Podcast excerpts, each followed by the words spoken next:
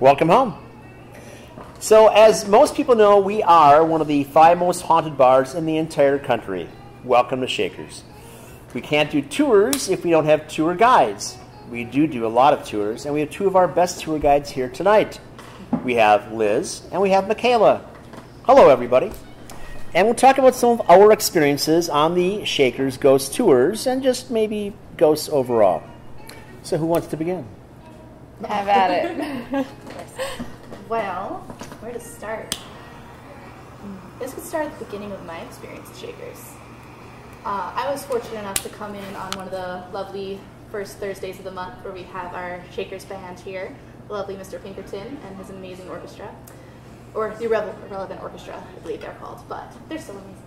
Now, I came to check them out and absolutely fell in love with this building and asked if they were hiring somewhere along that process, I was also informed that this building was haunted, and I asked, "Where is my application?" because that's amazing. Um, one of the first tours that I had with one of our other guides, Michelle, was kind of like an introductory to the building. And while we were down there, like the first real experience I had with the building was with this safe. It's downstairs, and if you've been on one of the tours, then you know exactly what safe I'm talking about. And of course, I was told that many people have tried, but no one's been able to get it open. Naturally, I had to try because I'm curious and messed with it for a little while, just playing around, not really paying attention to the numbers, but just, you know, messing with the safe. It's about 140 years old, somewhere in there, give or take. And as I went to put my hand on the handle for the safe, I felt a hot breath lean over the left side of my neck, and a man's voice yelled no into my ear. Now, at the time, there was only me and two other women down in the basement, and both of them were standing to my right. I snapped around, and there's nobody within eyesight anywhere down there except for the three of us. So I really quickly stood up, and to this day, I don't really touch the safe. I was told no, and I'm going to listen. Yeah, um, I think one of my most memorable experiences experiences actually happened upstairs, the complete opposite of her basement story. Um, so we all know that the penthouse is indeed haunted, um, and if you've been on the tour, you also know um, the story of what went on up there. But I was up there, and it was Halloween day, actually, um, two Halloweens ago now, and I was the only one in the whole building at this time. It was late afternoon, and we had done some filming in the morning, so I was just kind of hanging around before my shift that night. And I was up in the penthouse bathroom, which is renovated and all that, and I was doing my makeup up there, just looking, listening to music, everything, um, getting ready, and I hear the doorknob. So I turn around, and the doorknob's not wiggling; it's completely turning from side to side. Um, and I don't think anything of it at first. I'm like, whatever, just out of sight, out of mind, keep doing what I'm doing until I hear the doorknob again. And then a second time, I see this doorknob turning completely from side to side. So I wait another minute and I go out of the bathroom. No one, nothing around. I come downstairs. Sure enough, all the doors are locked. I'm still the only person in this whole building. Um, so I would not count myself as a skeptic by any means, but when I see or hear things, I instantly try to find the logic in it. But when you're the only human in this whole building and stuff moves, you hear things, you see things, that's pretty hard to um, invalidate at that point. So that was probably one of the most um, alarming experiences that stuck with me to this day. We like to have everybody who works here, the myriad people over the course of time, spend a night in the penthouse. The beautiful thing about that is that only about 10% of the people that subscribe to spend the night for clients who come in actually make it the entire night unless you're well medicated. That doesn't quite count. Uh, we obviously serve a lot of absinthe here, and some people really partake heavily before they go upstairs. You could fire a shotgun, they're not going to know what's going on.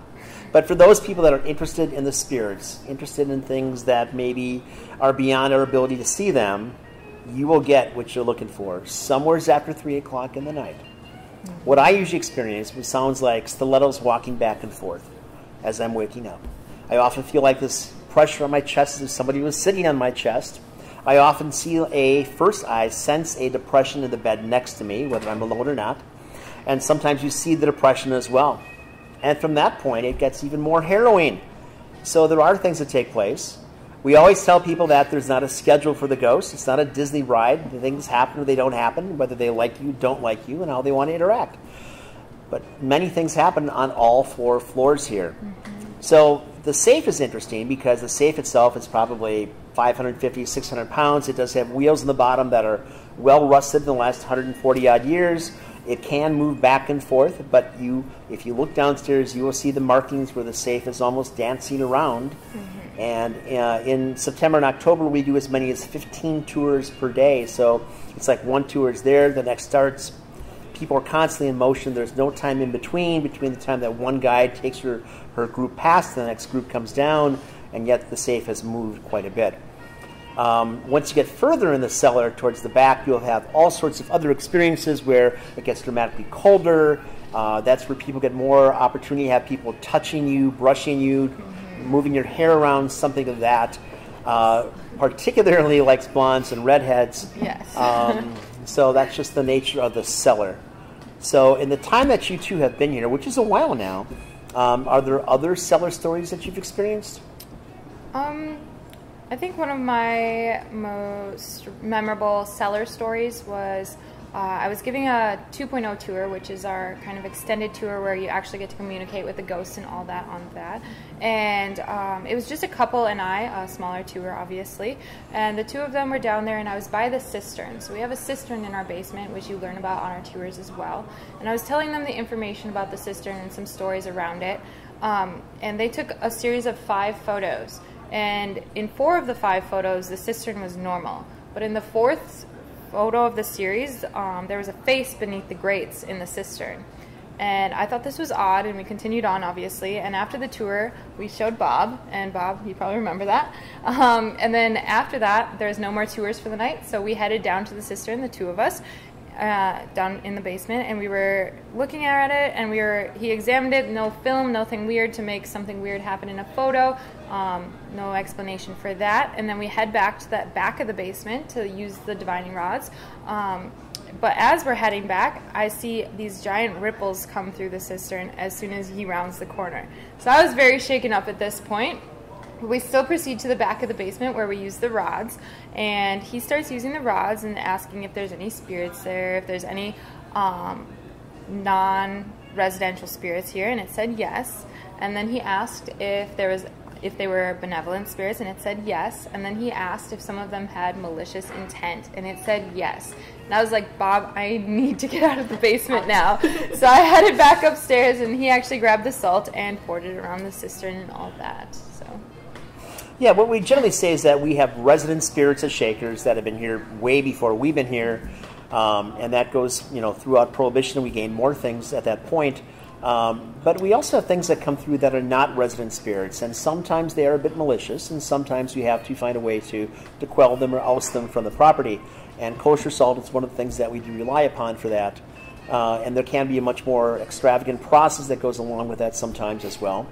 For the most part, though, we are successful and things do leave us. But we've had some other things take place downstairs. For example, our former lead tour guide, Kelly, and this goes back 10 or 12 years ago, vibrant redhead, large busty girl, was downstairs doing a tour. It's a Friday night, and she's got 13 people or 14 people with her, and they're down there for a few minutes, and suddenly they all run upstairs.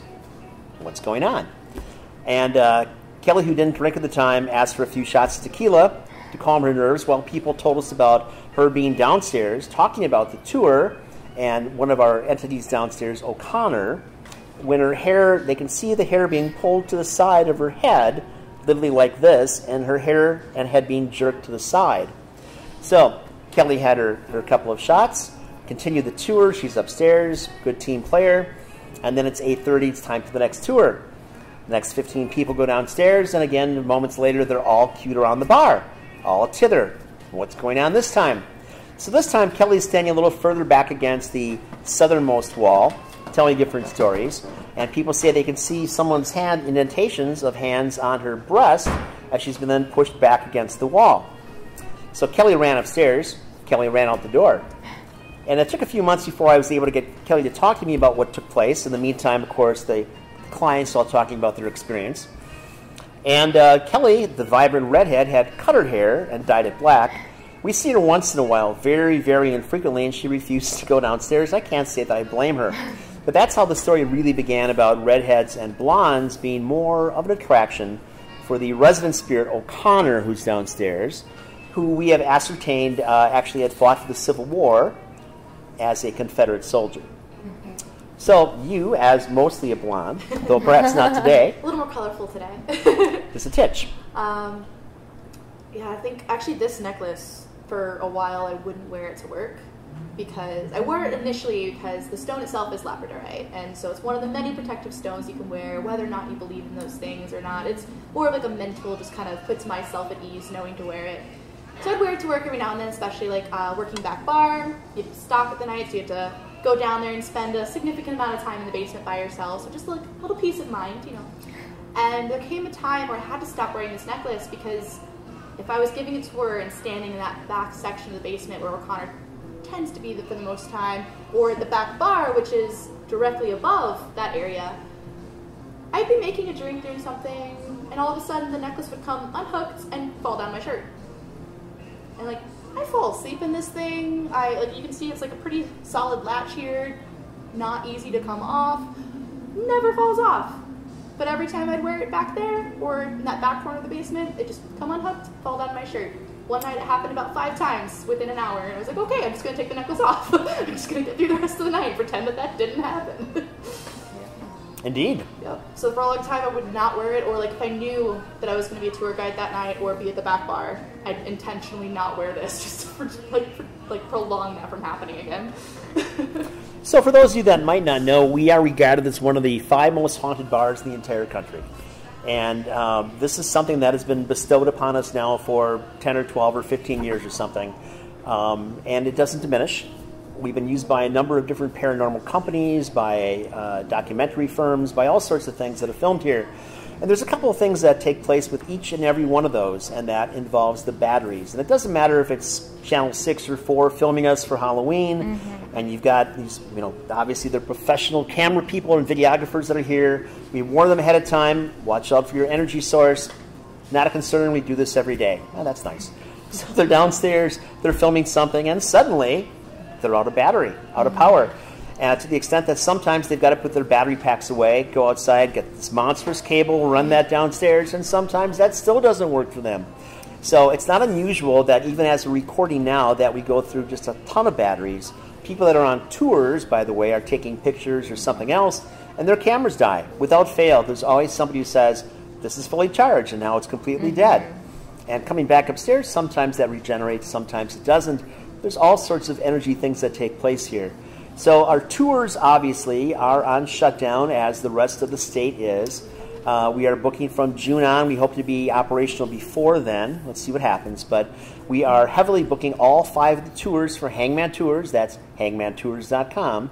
So by all means, please get your reservation in, get your bridal party, whatever the case might be. Uh, it's not just the original Ghost Tour, it's the Tour 2.0 with the divination rods.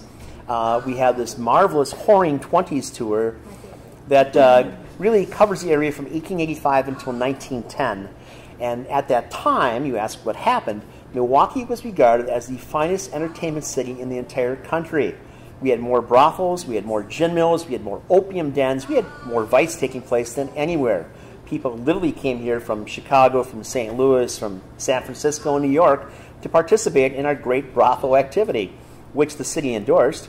We had a mayor named David Rose, who I'm sure got a piece of the action. So, oddly enough, all these brothels were all around City Hall. 1910, things changed.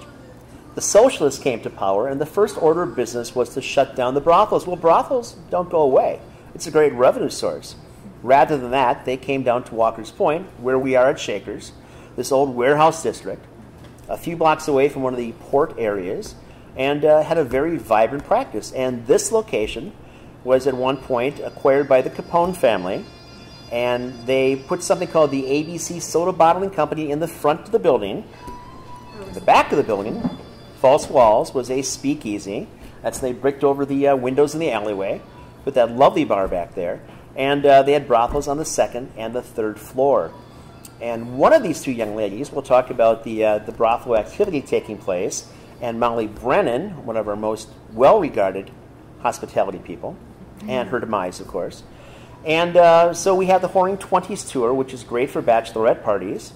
And uh, we've got the Cream City Cannibal tour, which is world renowned. It is the Jeffrey Dahmer tour. There's all sorts of nuances that take place with that. Uh, Jeffrey Dahmer had come here starting in 1991 in the middle of the afternoon, usually, or late afternoon. And he was an odd duck. He would uh, order a gin and tonic, and he would insist that uh, one of the chefs or myself would come out of the kitchen and make a cocktail. We are primarily female staffed here for 30 odd years, but he would not allow the women to make his cocktails for him. He was insistent that a man had to make his cocktail. He was not conversational. Frankly, nobody wanted to talk to him as well. He was a very odd duck. But he had these, these eyes that would just bore into you, kind of like a cross between Jaws and Jurassic Park. So this dead, this dead, piercing kind of look at the same time. I shall never forget that because I was mostly the guy that had to make his silly cocktails for him. And he'd just glare at people before he'd filter off to go punting somewhere else. And then we've got the Milwaukee Dead. Milwaukee Dead tour is interesting because a lot of people have died in Milwaukee from untoward circumstances, or even things like the Lady Elgin. But there's been a lot of death. The uh, the first uh, bombings that took place, really mass bombings in the uh, in the country, took place here. Uh, the first action against a uh, police department took place here as well. So Milwaukee has a rich history for the unusual things. Um, and we cover all those, both in our historic tours and our ghost tours. But today, really, we're here to focus on the ghost and the divination aspect of that as well. Divination rods, if you're not aware, are iron rods. They have the ability to uh, allow you to communicate with other spirits and other energy sources because, at least in my mind, how we look at, at ghosts or spirits is that they are energy. So, uh, if you want to call them a ghost or a spirit or energy, that's all cool with me. Things happen that we can't otherwise justify and explain, and we welcome you to come and experience that. So, uh, back to a ghost story, please. Michaela, if you don't mind, let's talk for a moment about uh, your experiences upstairs when you were uh, impersonating Molly. Yeah, so I first got my start here as a model actually on the third floor during our busy season around Halloween, and I was actually impersonating Molly Brennan. She's probably one of our most famous brothel workers to ever work here, as her story has been heard by many, um, and is quite memorable. um, she was an A girl on the top floor, so in order to become an A girl, you had to have a sponsor, or what they call the John, pay your way there every month, as um, compared to the B girls who just got paid per act.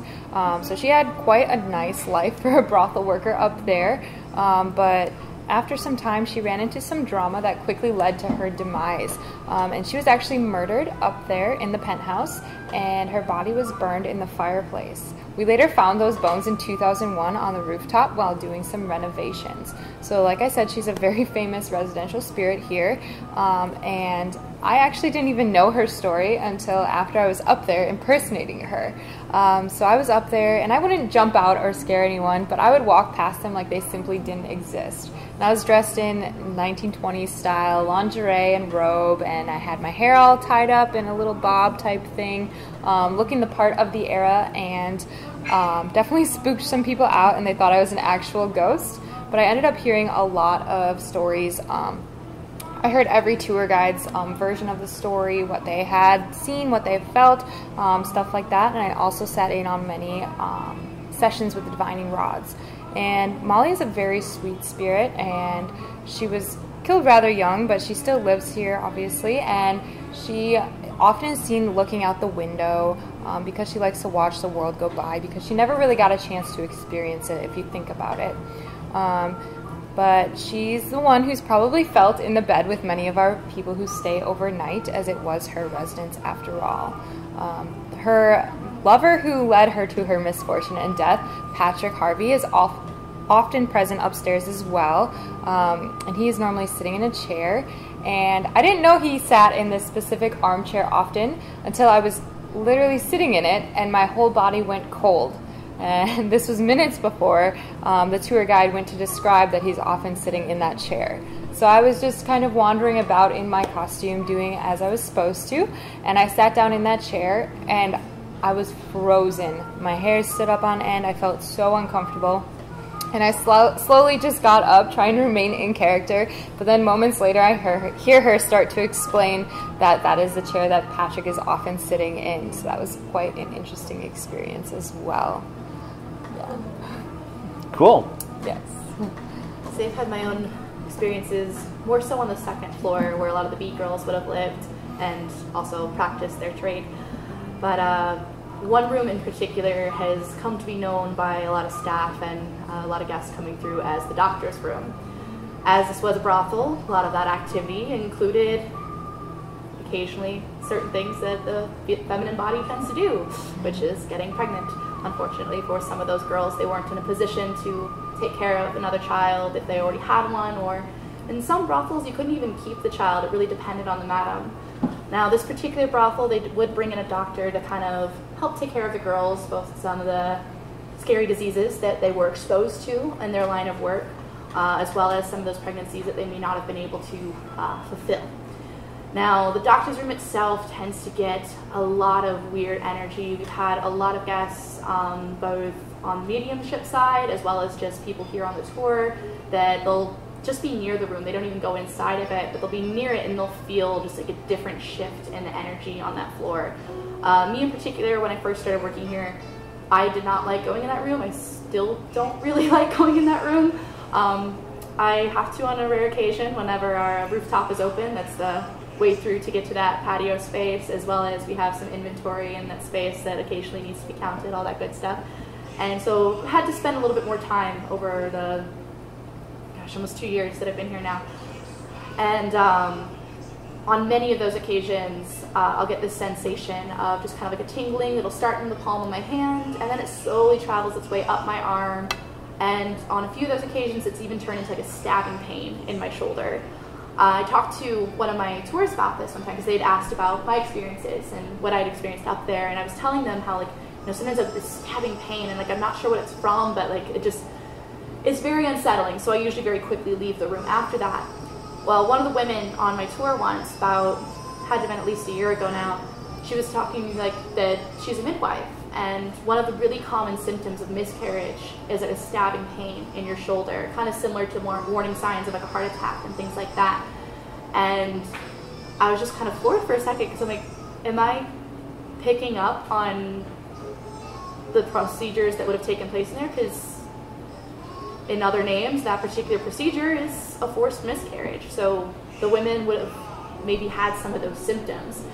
I'm not entirely sure if that's what it was. Like, there's really no way to, I guess, prove such things when you're dealing with the supernatural. You can find a lot of information and uh, like record like specific events and try to see if it's consistent, but it is definitely a consistent feeling that I'll get that tingling in my arm. So even yeah, like about two years since being here, and I do not like spending extended times in that room if I don't have to.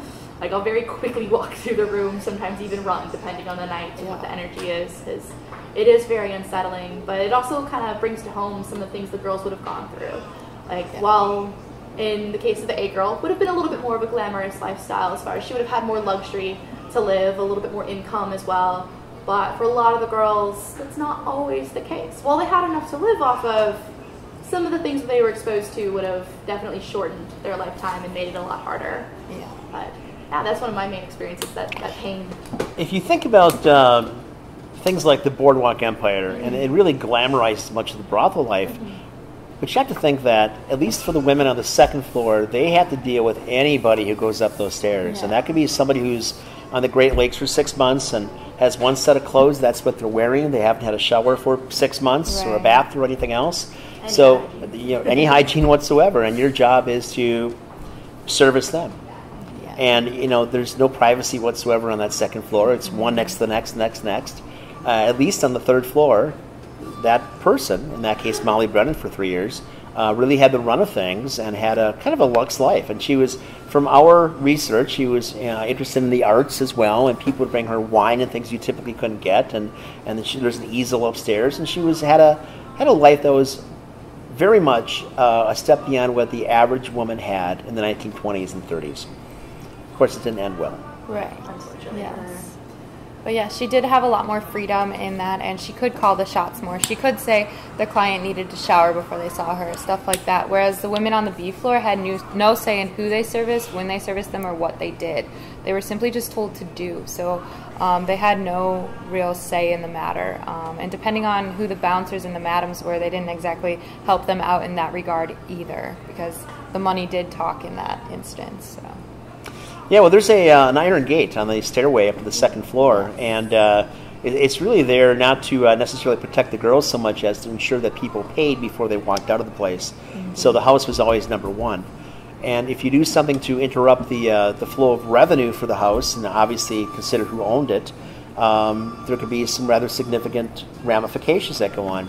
But even with our back doorway, the uh, the prohibition entrance, the back of the alleyway, um, if you picture this, if you will, it's a Friday or Saturday night, and you you know you're not necessarily getting along with your spouse or girlfriend or boyfriend, whatever the case might be, and uh, you're looking for a little activity, and you just you need a cocktail, man. You can't stand the idiots that you work with, and you need a drink. So you're here, you get the uh, whatever the secret knock might be, or the uh, the code word for the day. You get past the big gorilla. You hope you get past the big gorilla because Right. if you don't, there's all sorts of ne'er do wells hanging out back there in the dark, waiting for you to get refused, so they can just beat the jeebers out of you, take your money, and maybe take your life as well. So once you walk inside, you've got the other young ladies that are showcasing their wares in that little area above the vestibule. So it's not just the gin you're going to get, but it's the other activity, and of course, men, especially being what men are, hmm. Especially while intoxicated. well, there you are. Opportunity knocks. Yes. Cool. So in these days of the uh, of the pandemic, we kind of have obviously this virtual approach to things, but um, you know I wouldn't be surprised if in the very near future Shakers doesn't have a bit of a renaissance with the speakeasy as well. Um, it's only fitting that that's what we are, and hundred years later, it is the 20s again. it's the Roaring Twenties yet again.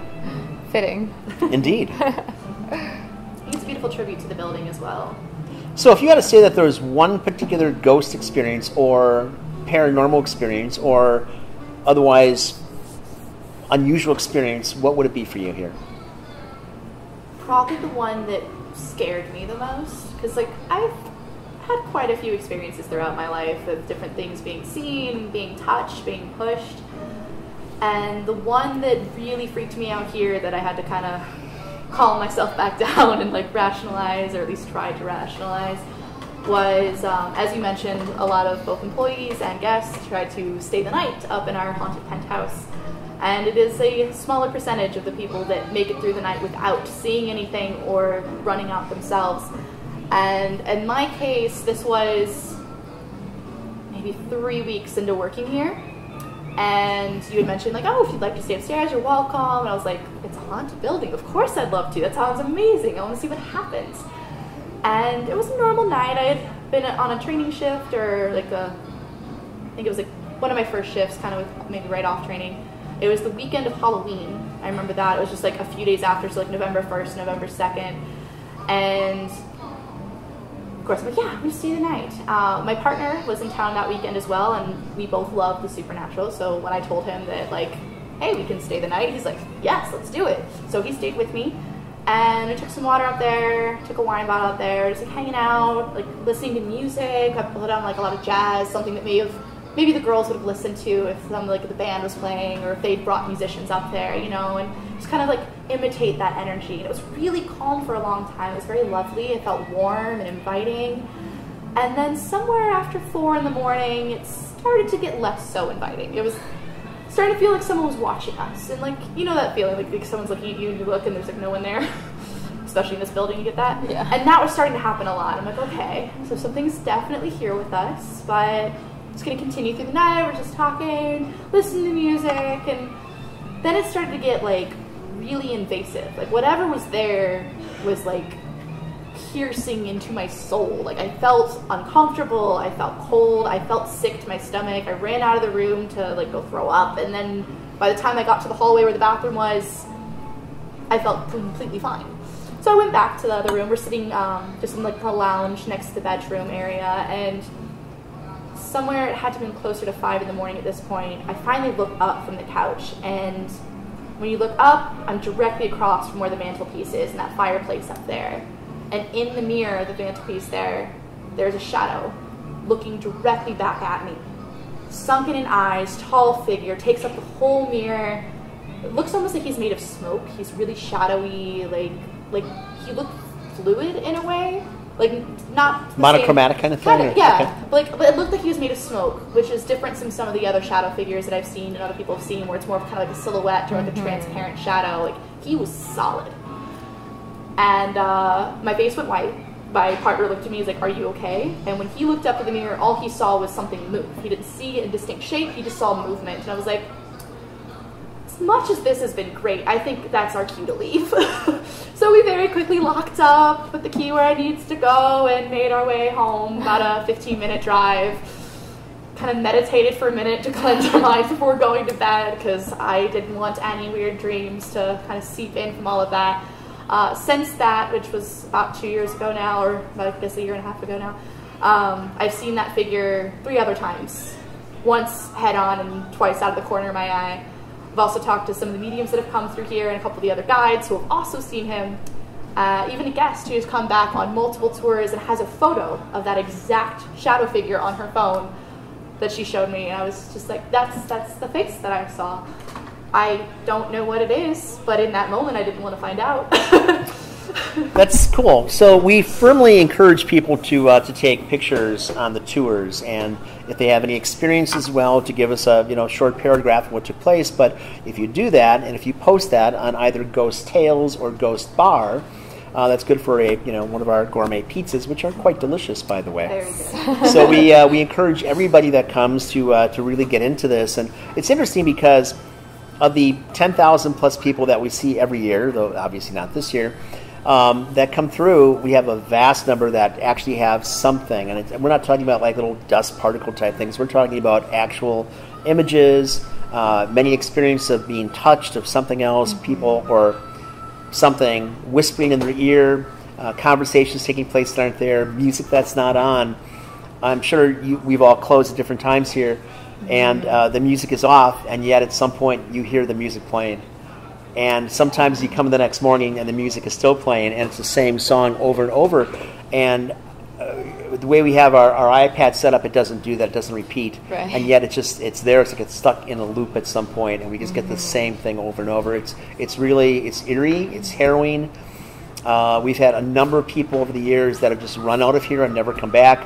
And I myself had had two experiences where I too ran like a schoolgirl. so it um, it can be something sometimes. No matter how comfortable you think you are, there's always something just a little bit different about being here, which just enhances everything. And you know, obviously, I talked about the absinthe before. We encourage people to have absinthe because it really, in, in my perspective, it opens up your mind to different things and allows you to experience, participate, and kind of get into it. So I'm, I'm really thrilled that both of you took the time out today to come here and talk about these things, and we look forward to getting you, our clients, to come back and experience again. Again, hangmantours.com, and uh, set up your reservations or call us here. And uh, we really want you to experience just the, the beauty of this part of Milwaukee.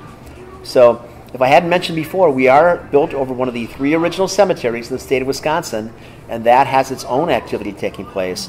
But everybody who's worked here for any period of time has got lush stories. So please come and, and talk to us, ask us about them. So Anything you want to say to finish? I think you covered it pretty good. Oh, okay. cool. I think one last note would be that um, despite some of the spookier occurrences, I know um, our resident spirits are very sweet and loving too, and they actually are protective over the staff here. So if something does come in that is a bit more um, malicious or uninviting, um, they tend to help us out in ridding that, which is kind of a comforting feeling as well. Good point. Well, ladies, cheers. Cheers.